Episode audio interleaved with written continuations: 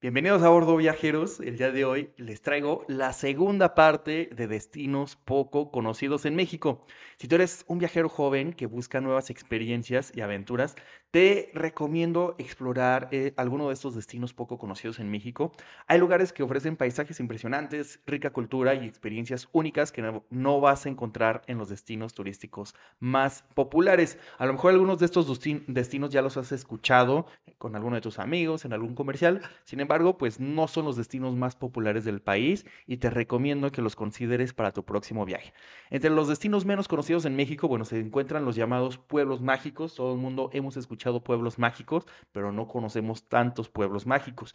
Como puede ser el ejemplo de Comala en Colima, que es un lugar muy bonito, eh, para disfrutar ya sea en familia o en pareja. También está Tepoztlán en Morelos o Real de 14 en San Luis Potosí, un lugar hermoso, Real de 14, que se le puede sacar mucho provecho. A mí la verdad, la parte favorita de los viajes es el paisaje y si voy a una ciudad, pues lo que más disfruto son los paisajes en el camino, en la carretera. Entonces, Real de 14 también es un lugar muy bonito para disfrutar, un poco más en contacto con, con la naturaleza, más abierto el lugar y pues bueno, también tiene una arquitectura y lugares muy interesantes que puedes disfrutar y sacarle provecho a tu viaje.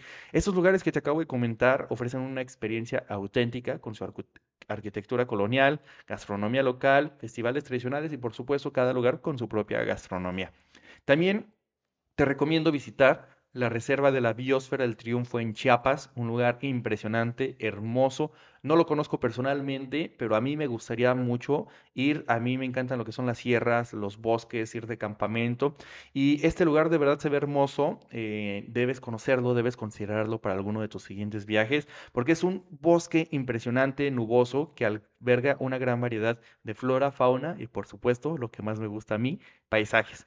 No te pierdas la oportunidad de conocer estos destinos poco conocidos en México y de disfrutar una experiencia única e inolvidable.